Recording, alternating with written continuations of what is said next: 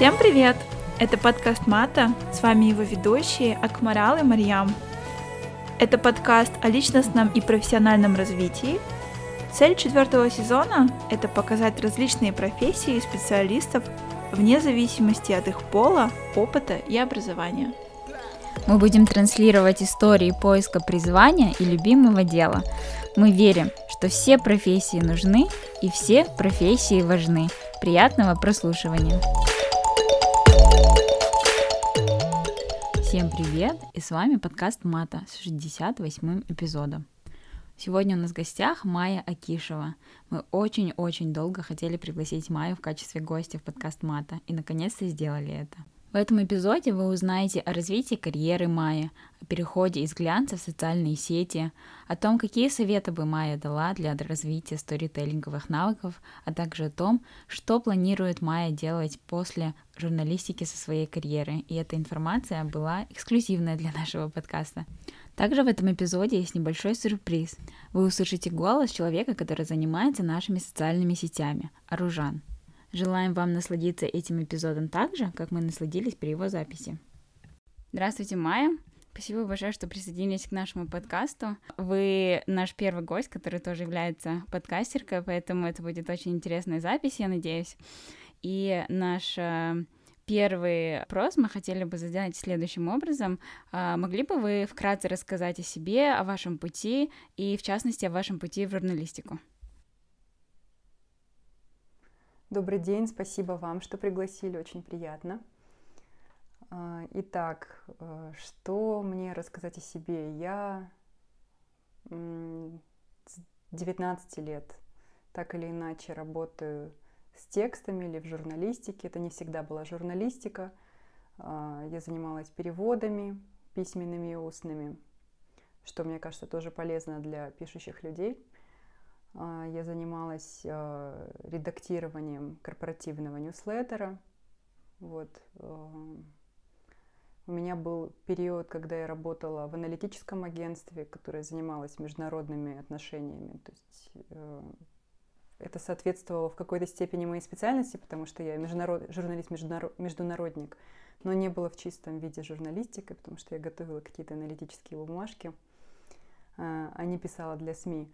Вот, но карьеру свою такой, какой она сформировалась, я вижу с момента, а, с того момента, как я пришла в Космополитен.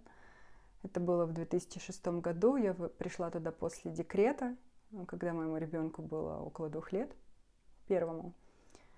И в Cosmo я провела 9 лет. Из них 8 лет на должности главного редактора. И это был, конечно, меняющий вообще все, все в жизни опыт, который, наверное, предопределил меня, как-то определил меня как человека пишущего, определил темы, сферы, которые мне интересны. Вот, и сегодня я э, отношу себя скорее к племени редакторов, чем к журналистам. То есть я независимый редактор, который занимается э, разгребанием чужих текстов. Вот. Вот вкратце обо мне. А вы упомянули то, что работа в Космополитен, она предопределила темы, которые вам интересны. А какие именно это темы? Ну, это так называемый lifestyle. Lifestyle журналистика. Это отношения, это социальные вопросы. Я никогда не занималась политической журналистикой, а, репортажной, там, в чистом виде.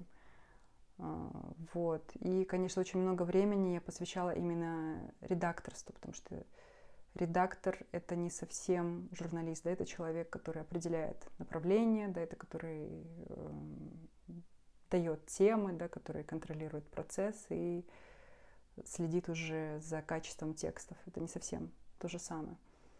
Вот. И Космо, как журнал, в котором, наверное, были не наверное, а точно, протофеминистический журнал. Конечно, сейчас э, его любят э, оспаривать, да, его вклад.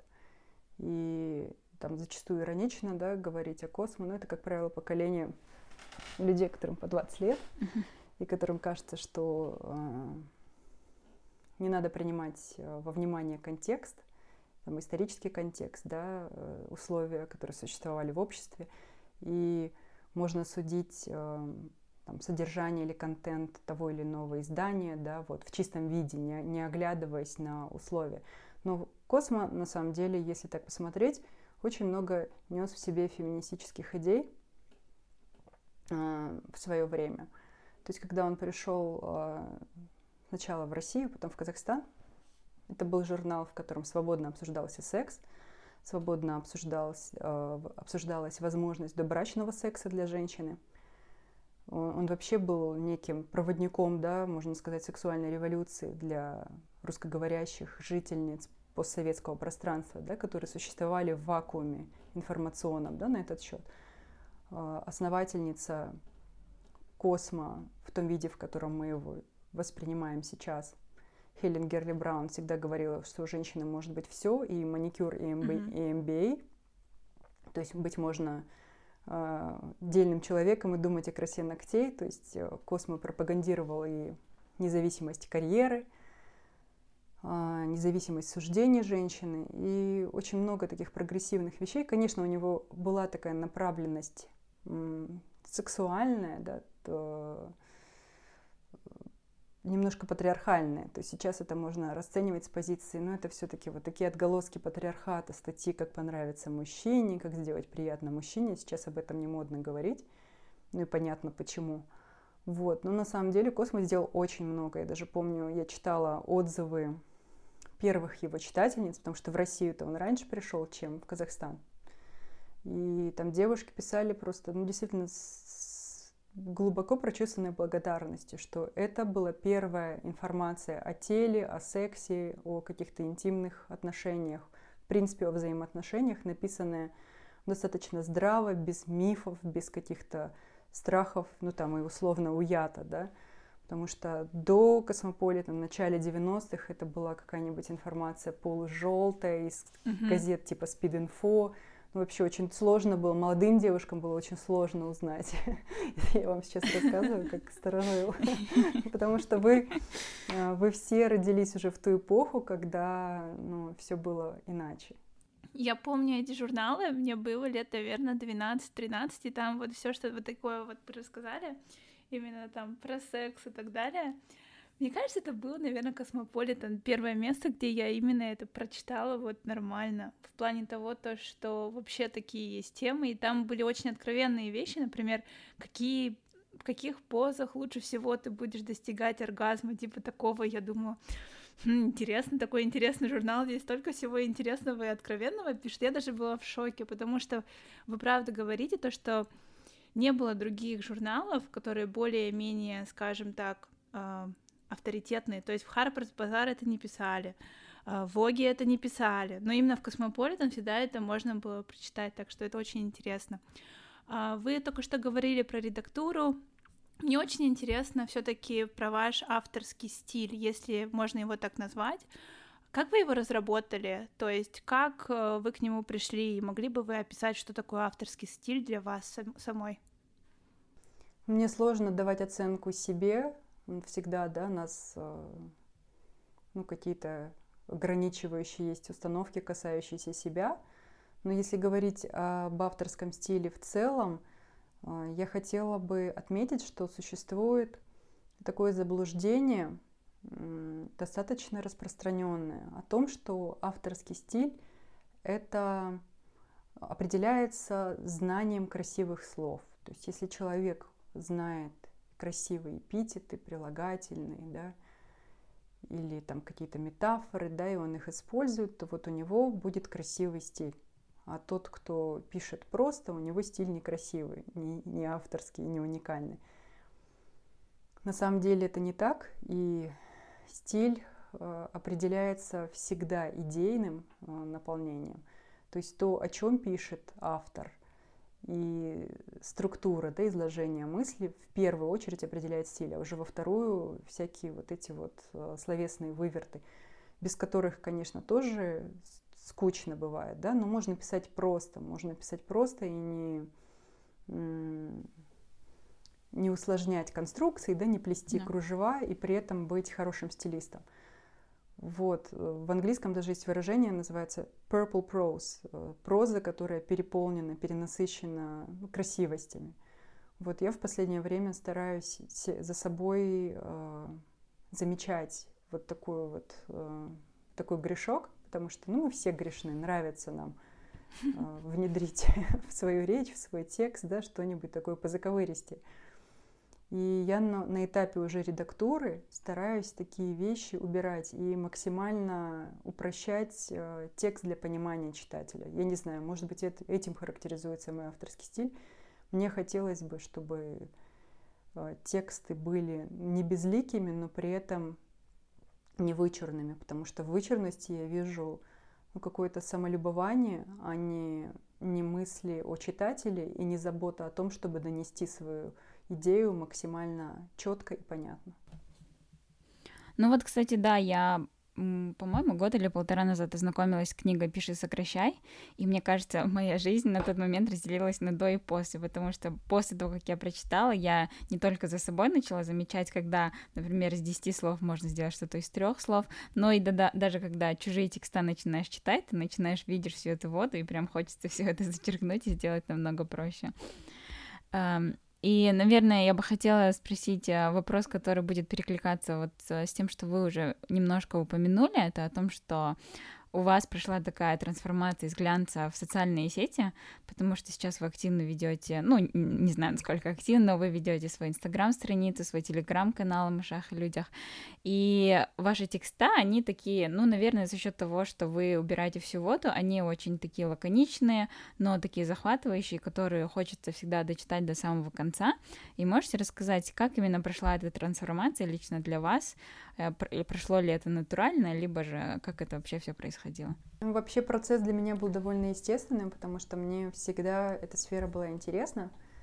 Я уже как-то рассказывала о том, что я в силу своего любопытства, возможно, совала нос вот в каждую новую соцсеть, которая появлялась. Ну, за исключением, наверное, контакта, как-то вот с контактом у меня не заладилось. Ну и с одноклассниками Mail.ru, да, тоже не сложилось. Но я помню, что я пробовала себя и в Life Journal. Это была такая очень популярная соци... на русскоговорящем постсоветском пространстве соцсеть, а, в которой зародилось множество, кстати, писателей российских, которые сейчас издаются уже на бумаге. Там они обкатывали да, свои какие-то тексты. Я совала свой нос и в какой-то хай-файв, и, господи, куда только не. И мне все время было интересно посмотреть, что там вообще происходит. Поэтому я все время, ну, как бы была в теме. Вот. для меня это не было так, ой, ну вот сейчас я закончила работать в Cosmo, и сейчас мне, бумеру, надо узнавать, а что такое вообще соцсети, ой-ой-ой. Нет, такого не было, потому что я параллельно вела соцсети, параллельно со своей журналистской, редакторской работой. А, я уходила из космо во фрилансерство, у меня был год фриланса, а потом я снова вышла на работу уже в цифровой издательский дом, где я имела дело с сайтами, а, где сайты, там и соцсети. То есть это, в принципе, очень э, смежные да, вещи. Сейчас невозможно продвигать, да, рекламировать свои материалы, не обладая какой-то фан-базой да, в социальных сетях. Поэтому это такие, ну, это такая помогающая, мне кажется, в любой публичной профессии или креативная вещь, а, иметь свой блог, да, что я даже не знаю, как это разграничить. То есть это нельзя назвать ну, чем-то уникальным, да, чем-то отдельным. Поэтому для меня это был очень а, органичный процесс. Я просто писала параллельно, записывала какие-то свои мысли, и сама собой а, собралась аудитория, которая я не могу сказать, что большая, потому что я все равно пренебрегаю ну, какими-то правилами там прироста аудитории, там всякие гив, гивы и всякое такое. Я этого никогда не делаю. Не прошу, поставьте мне лайк или там э, я в теневом бане, пожалуйста, помогите мне из него выйти. Я этого не делаю, потому что думаю, что ну, это как-то жалко немножко выглядит.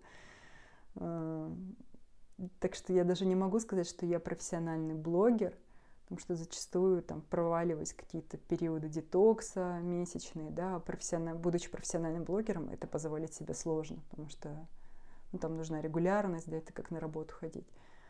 Вот, для меня это удовольствием. То есть это всегда было для меня удовольствием и какой, какое-то поле, в котором можно сублимировать свои мысли, ну и вообще иметь вот этот вот живой контакт с людьми, потому что соцсети дают возможность коммуникации, которые, которые мне очень нравятся. А у меня такой вопрос. А как вам больше нравится? То есть вам больше нравится, когда вы пишете контент или редактируете контент как самой себя, или, например, как маншук, или стоять за каким-то именем, скажем так. То есть вы, вам больше легче, скажем так, делиться от первого лица, или все таки как от лица какой-то группы? Ну, я никогда не делилась mm-hmm. от лица группы. Я думаю, что это вообще, ну, такой не очень э, выигрышный ход, потому что когда ты пишешь обезличенно, а, высокий риск, что ты не достучишься да, до людей, потому что даже представляя там медиа какое-то, ты можешь говорить, не можешь, а должен говорить собственным голосом, да, потому что медиа состоит из авторов, и тем оно и ценно, да, что у каждого уникальный голос. Но это касается даже компаний, да, если сейчас не говорить о креативной сфере, это касается даже компаний. Я буквально вчера прочитала совет Ленор Горалик, которая писательница, помимо того, что маркетолог, совет для СММщиков вот вы написали э, какой-то текст, э, какой-то инфоповод изложили свой корпоративный, а теперь попробуйте его написать так, как если бы вы писали его в личном блоге для своих друзей. Вы просто диву дадитесь, какой, какая, какой будет разница насколько первый текст будет звучать, как будто вы стоите по стойке смирно с табуретки, с развивающимся пионерским галстуком на ветру, да, и второй будет уже более расслабленный, более неформальный, Э, там с юмором, да, и с, э, с более легким языком такой, какой нравится читать людям. Но мы не любим читать официоз, мы не любим читать э, безликое. Нам нравится информация, поданная субъективно авторским голосом. Поэтому я, я, всегда, я всегда добавляю свое авторское, даже если я веду ну, чей-то аккаунт как у меня есть, есть в Телеграме канал, uh-huh. который я курирую, я, я пишу всегда от первого лица. Я, я прочитала, я узнала, вот такая моя мысль. Я не, не прячусь за вот эти вот, за пассивный залог или там за, за третье лицо, да. Очень интересная точка зрения, потому что я тоже слышала с, с, с Потупчик, это было интервью с, с, с Надеждой Стрелец, и она говорила то, что в будущем и как бы уже сейчас начинается именно цениться личное мнение какого-то автора, нежели общее настроение, потому что людям интересно узнать, что именно конкретный человек думает, например, что именно Майя думает об этом. Мне не интересно, что думает общее настроение, мне интересно, что она именно думает, и да, мне очень как бы понравился ваш ответ, потому что я так и думала, что вы так и ответите. И мне кажется, это очень профессионально с вашей точки зрения именно вот так вот выражать, потому что на самом деле вот мне тоже намного интереснее, когда кто-то дает свое личное мнение, а не просто общие абстрактные вещи.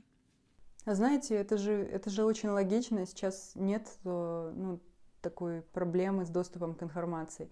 Я любую новость могу узнать э, так же быстро, как вы, да, как и поставщик, например, контента и уже ни у кого нет каких-то уникальных, эксклюзивных прав на ту или иную новость. Поэтому, мне кажется, все дело в трактовке, и это как у Netflix, у них, у них же куча нишевых, да, вот этих тем для просмотра, то есть идет деление аудитории на очень-очень узкие э, сегменты, узкие ниши. Это уже не просто там женщины да. мужчины, да, и дети, да, это уже какие-нибудь не знаю, темнокожие любители синтепопа, которые едят мороженое только фиолетового цвета, да, ну, условно да, говоря.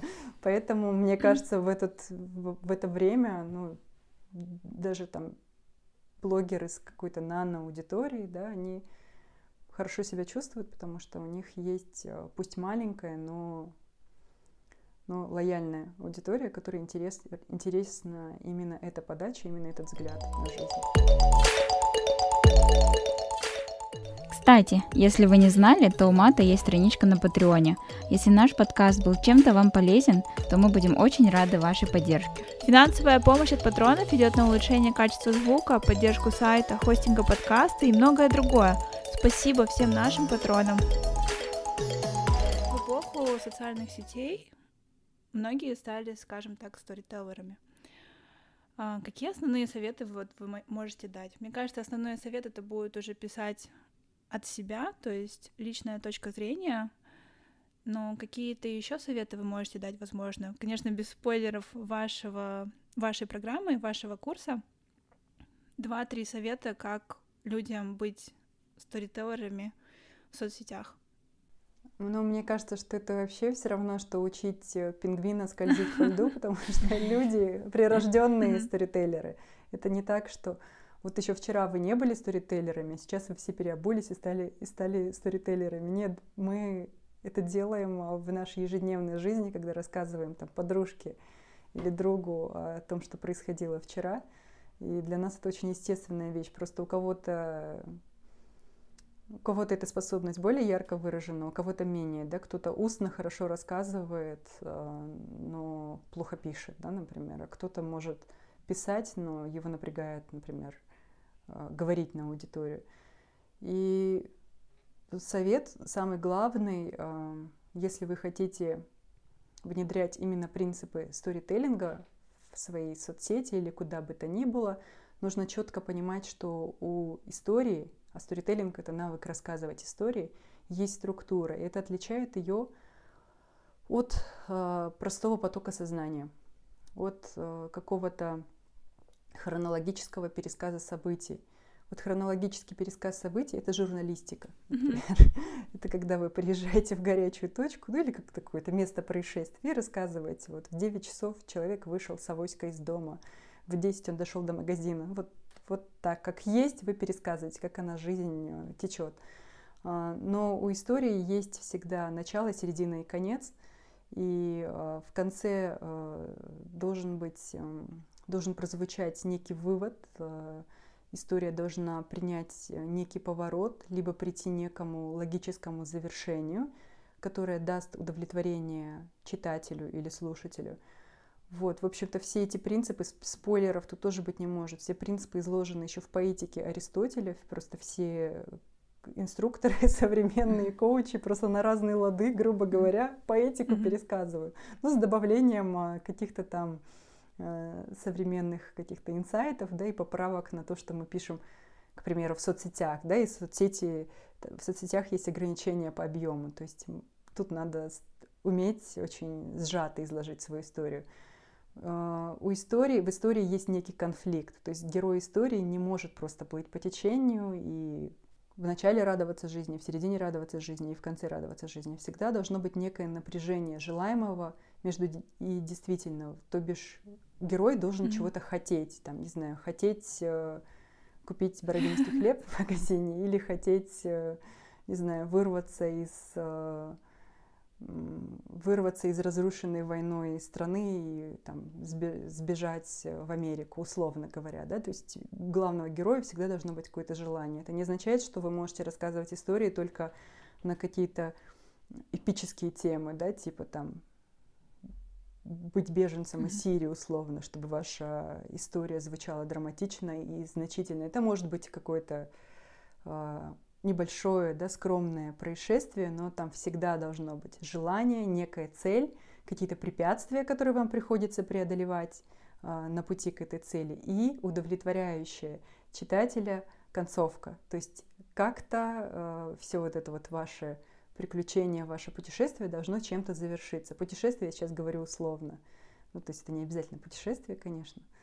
Это ну, какие-то любые действия по достижению вашей цели. Вот. Надеюсь, я не слишком усложнила, потому что хотела не-не-не. простые вещи Не-не, мне кажется, это прекрасно описывает то, что вы сначала говорите, то, что должно быть какое-нибудь напряжение, потому что если нет напряжения, ну, людям неинтересно читать. Опять же, что-то хотеть, тоже интереснее наблюдать за кем-то, что кто-то проходит свой путь и, естественно, сталкивается с чем-то. Так что я абсолютно с этим согласна. Мне кажется, это очень хороший и логичный совет. Как бы мне, я, я вашим ответом очень удовлетворена. Спасибо. Раз мы начали в целом говорить как раз-таки про соцсети и журналистику, Как вы считаете, насколько сильно вообще популяризация соцсетей, того же самого Инстаграма, например, в Казахстане сейчас есть у всех брендов, у всех людей, насколько сильно это повлияло на свободу слова? Потому что раньше все-таки многие новости, статьи, они проходили через редактуру, как, ну, как вы сами знаете, да, в газетах, там, в журналах и так далее. А, а сейчас у нас очень много новостных каналов, куда, ну, как бы абсолютно непричастные к этому люди могут на самом деле показывать там, как, ну, с доказательствами, там, с видео и так далее, о не самых благоприятных там вещах для государства, и потом это как бы публикуется. И вот как вы думаете, сильно ли повлияло это, э, появление соцсетей в целом на свободу слова в Казахстане, или это было просто ожидаемое явление? А, ну, вы сейчас, вы сейчас э, говорите с той позиции, что соцсети некий негативный эффект имеют на ситуацию. То есть, когда каждый может выражать свое мнение, и оно не всегда а, корректное. Вы об этом сейчас? Нет, позиции того сейчас э, больше начала, как сказать, говорится о вещах, о которых, скорее всего, мы раньше не знали. То есть о каких-то происшествиях больших там мы узнаем очень быстро, да. Э, я об этом, что новостных каналов стало очень много, если вот раньше мы из журналов, из газет могли получать новости, которые все равно были под какой-то регуляра... ну, регуляцией государства, сейчас же много тех, кто от этого не зависит. И повлияло ли это на свободу слова в целом? Ну, на самом деле зависит, насколько я знаю, э, там те же СМИ, да, если они оперируют в интернете, они точно так же э, подпадают да, под действие закона о средствах массовой информации. Но тут вопрос другой с одной стороны, для Казахстана это было благом, а, наличие там, сначала Фейсбука, да, потом и Инстаграм подключился, да сейчас и в ТикТоке э, куча социальных вопросов и политических да, обсуждается. Потому что у нас э, ну, тяжелая ситуация с свободой слова. У нас на самом деле ну, хуже, хуже быть э, там уже не может, да. А, потому что мы пришли к этому времени там, с кучей закрытых СМИ, да, с подвергающимися преследованиями журналистов, журналистами и вообще целым поколением журналистов, которые побоялись стать журналистами, потому что это было, ну, казалось невозможным и очень сложным э, в стране, где так сильно ну, все регулируется, где опасно писать там, на политические темы, на экономические темы, да, более-менее безопасной оставалась сфера социалки, ну и условно глянца. Гля... В глянцевой журналистике можно было, в журналистике для женщин, да, можно было развернуться и особо не, не переживать за себя. Но если ты настоящий журналист, который там ведет расследование, ты все время опасался, да, что тебе что-то прилетит. Ты прилетала и прилетает многим из э, коллег. Но сейчас, конечно, я вижу, что появляются новые медиа, заслуживающие уважения, и ветераны многие не сдают позиции, это радует.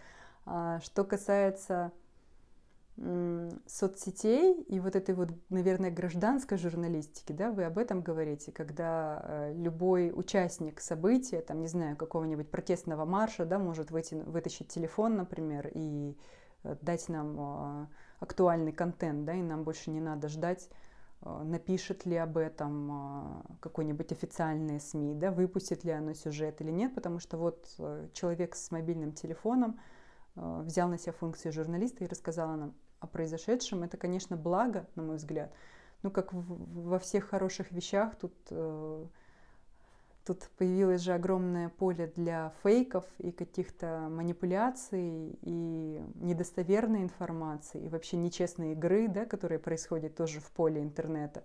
То есть появляется там кто-то, пишущий здравые вещи об актуальном, там, остром вопросе, да, тут же появляется какой-нибудь бот, который дискредит, начинает дискредитировать да, этого журналиста или человека и Э, собирать какой-нибудь компромат, да, или псевдокомпромат. И обывателю порой сложно понять, где правда, а где нет. А, или там, не знаю, люди э, с оригинальными точками зрения на там, медицину, к примеру, да, получают вдруг возможность mm-hmm. вещать и не нести за это никаких, э, никакой ответственности и э, выдавать информацию, которая может быть опасной, ставить под угрозу жизни людей, да, конечно, это такая негативная, да, темная сторона вот этой вот вседозволенности, да, и свободы слова. Но здесь, мне кажется, мы просто поставлены в эти условия, как, как потребители информации, как обыватели, да, и мы должны уметь э, в этом выживать, у нас должно быть критическое мышление, э, мы должны знать, э, где можно найти достоверную информацию, а каким источникам не стоит доверять. Ну, сейчас же еще в Казахстане идет речь о поправках, касающихся деятельности социальных сетей в стране. Сарыма, поправки Сарыма, и забыла фамилию второго депутата, второй депутатки, которая uh-huh. предлагает эти поправки. Uh-huh. Вот. И сейчас-то как раз э, речь о том, что у нас эта самая свобода и вседозволенность может, может накрыться медным тазом.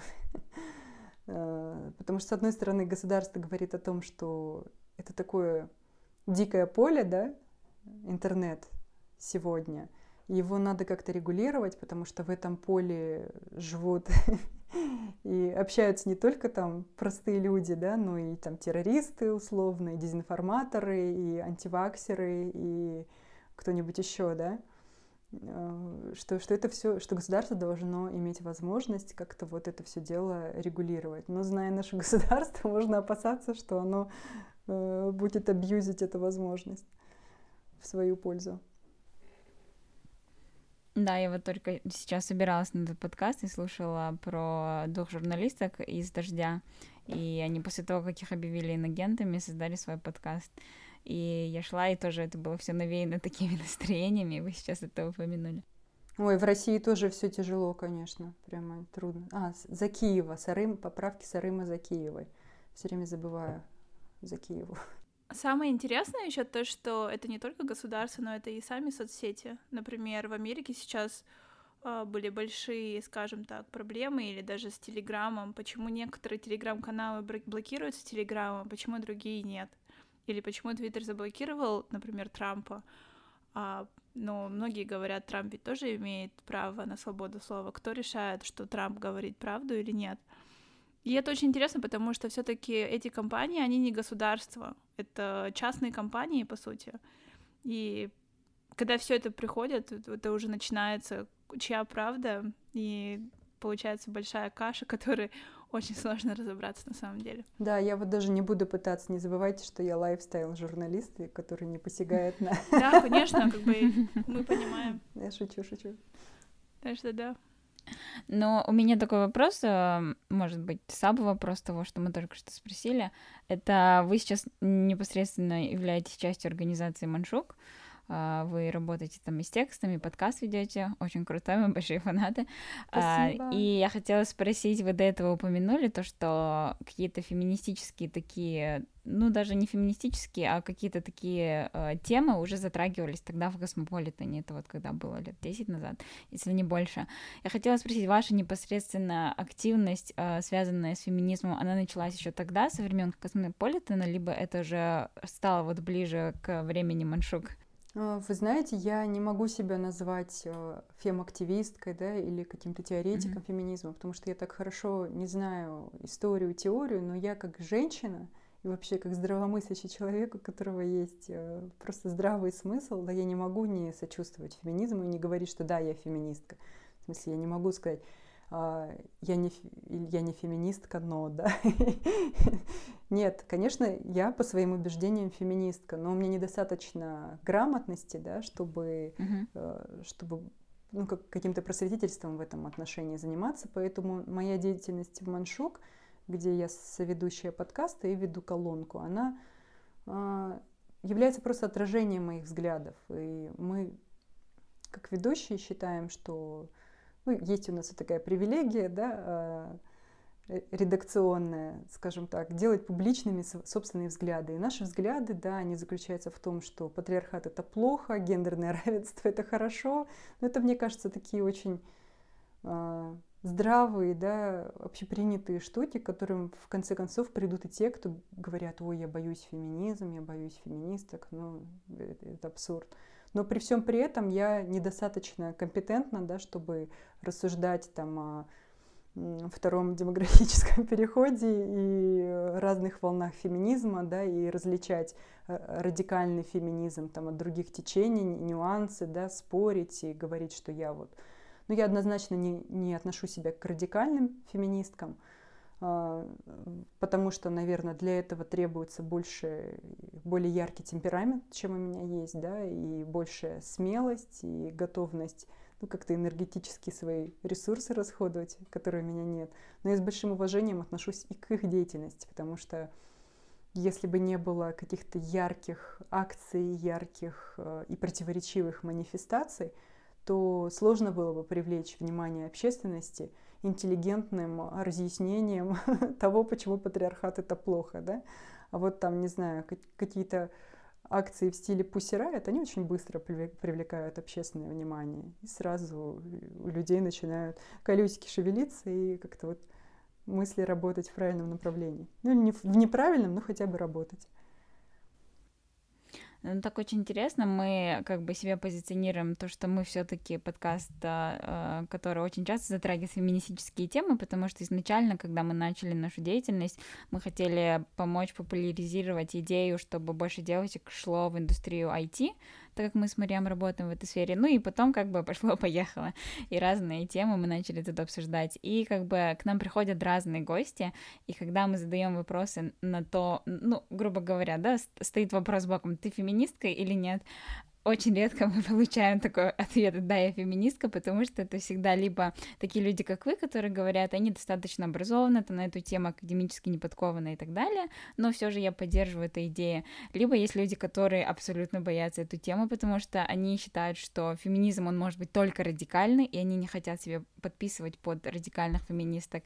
И просто интересно наблюдать, как, э, ну, мы, мне кажется, больше казахстанское или русскоговорящее общество очень как бы боимся этого термина и пытаемся как-то его избегать. Я думаю, это, ну, просто интересно. Ну, это как будто бы расписаться в, не... в мужененавистничестве, да, что да. тоже, ну, такая да. как бы некорректная, некорректная перспектива, некорректная точка зрения. Феминизм не отрицает важности и ценности мужчин. Более того, если да. мужчины дадут себе э, труд подумать немножко, то они поймут, что этот расклад э, в обществе, где побеждает феминизм, он очень выгоден и удобен для них, потому что он э, с них снимает огромное бремя, которое накладывается на мужчин э, токсичной маскулинной средой и вообще различными патриархальными установками, от которых мужчины страдают и эмоционально, и физически, и на очень разных уровнях. Это просто они еще, они еще не понимают, что их освобождение кроется в феминизме. Да, я полностью согласна здесь с вами, то, что многие сами до сих пор этого не понимают, и что с феминизмом их жизнь тоже улучшится. Но мы на пути к этому. А, я думаю, зададим вам, вам финальный вопрос. Вот, а, вы занимались журналистикой, редактурой, работаете с текстом, ведете подкасты. А, ведете, скажем так, блог. Все, все же я считаю, что вы ведете лайфстайл блогинг, даже если вы говорите, что вы просто делитесь и не самая, скажем так, большая ваша сфера. Мой вопрос. У вас есть еще планы попробовать себя в других сферах? Могли бы вы приоткрыть завесу, может быть, вы хотите попробовать что-то еще, какой-нибудь там спорт или, или какая-то другая сфера? Как вы видите себя э, развитии, там, не знаю, следующие 3-4 года? Ой, вы знаете, я, кстати говоря, только в этом возрасте, вот что отличает, наверное, мое поколение от вашего поколения, а, начала задумываться, что, наверное, it makes sense, э, имеет вообще смысл попробовать что-то, что совсем не, ну, не связано с моей сферы. Потому что я, я же пробовала работать в кино. Я два года проработала в кино после, э, до а, да? рождения второго ребенка. И это была абсолютно новая для меня сфера, но тем не менее она все равно лежала в поле вот этой креативной индустрии.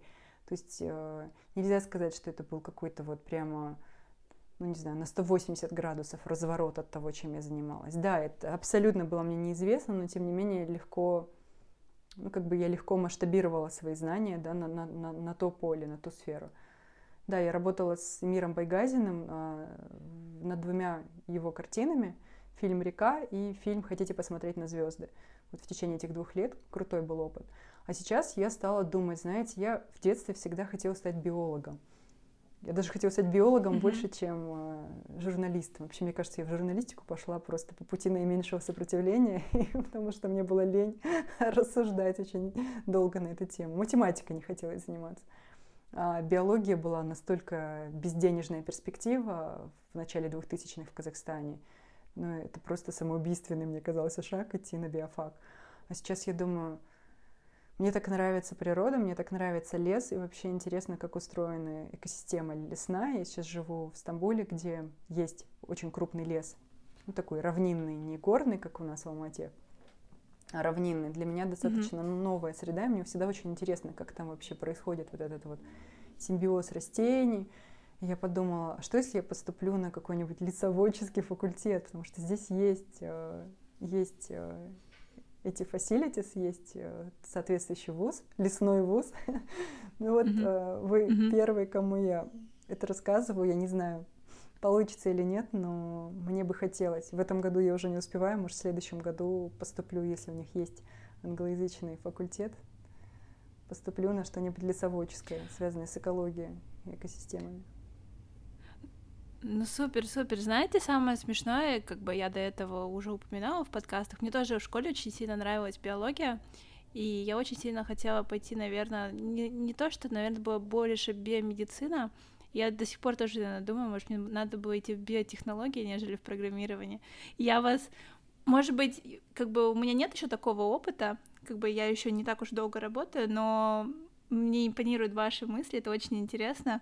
Я думаю, мы все желаем вам удачи, чтобы у вас все обязательно получилось в этом. Спасибо, и вам тоже удачи в ваших, в ваших сферах и сегодняшних, и будущих. Очень приятно с вами поговорить. Спасибо большое, очень взаимно. Всем спасибо, что были с нами. На этом наш эпизод подходит к концу. Не забывайте подписываться на нас в социальных сетях и писать нам, если у вас есть вопрос, отзыв или предложение для эпизодов. До следующих выпусков.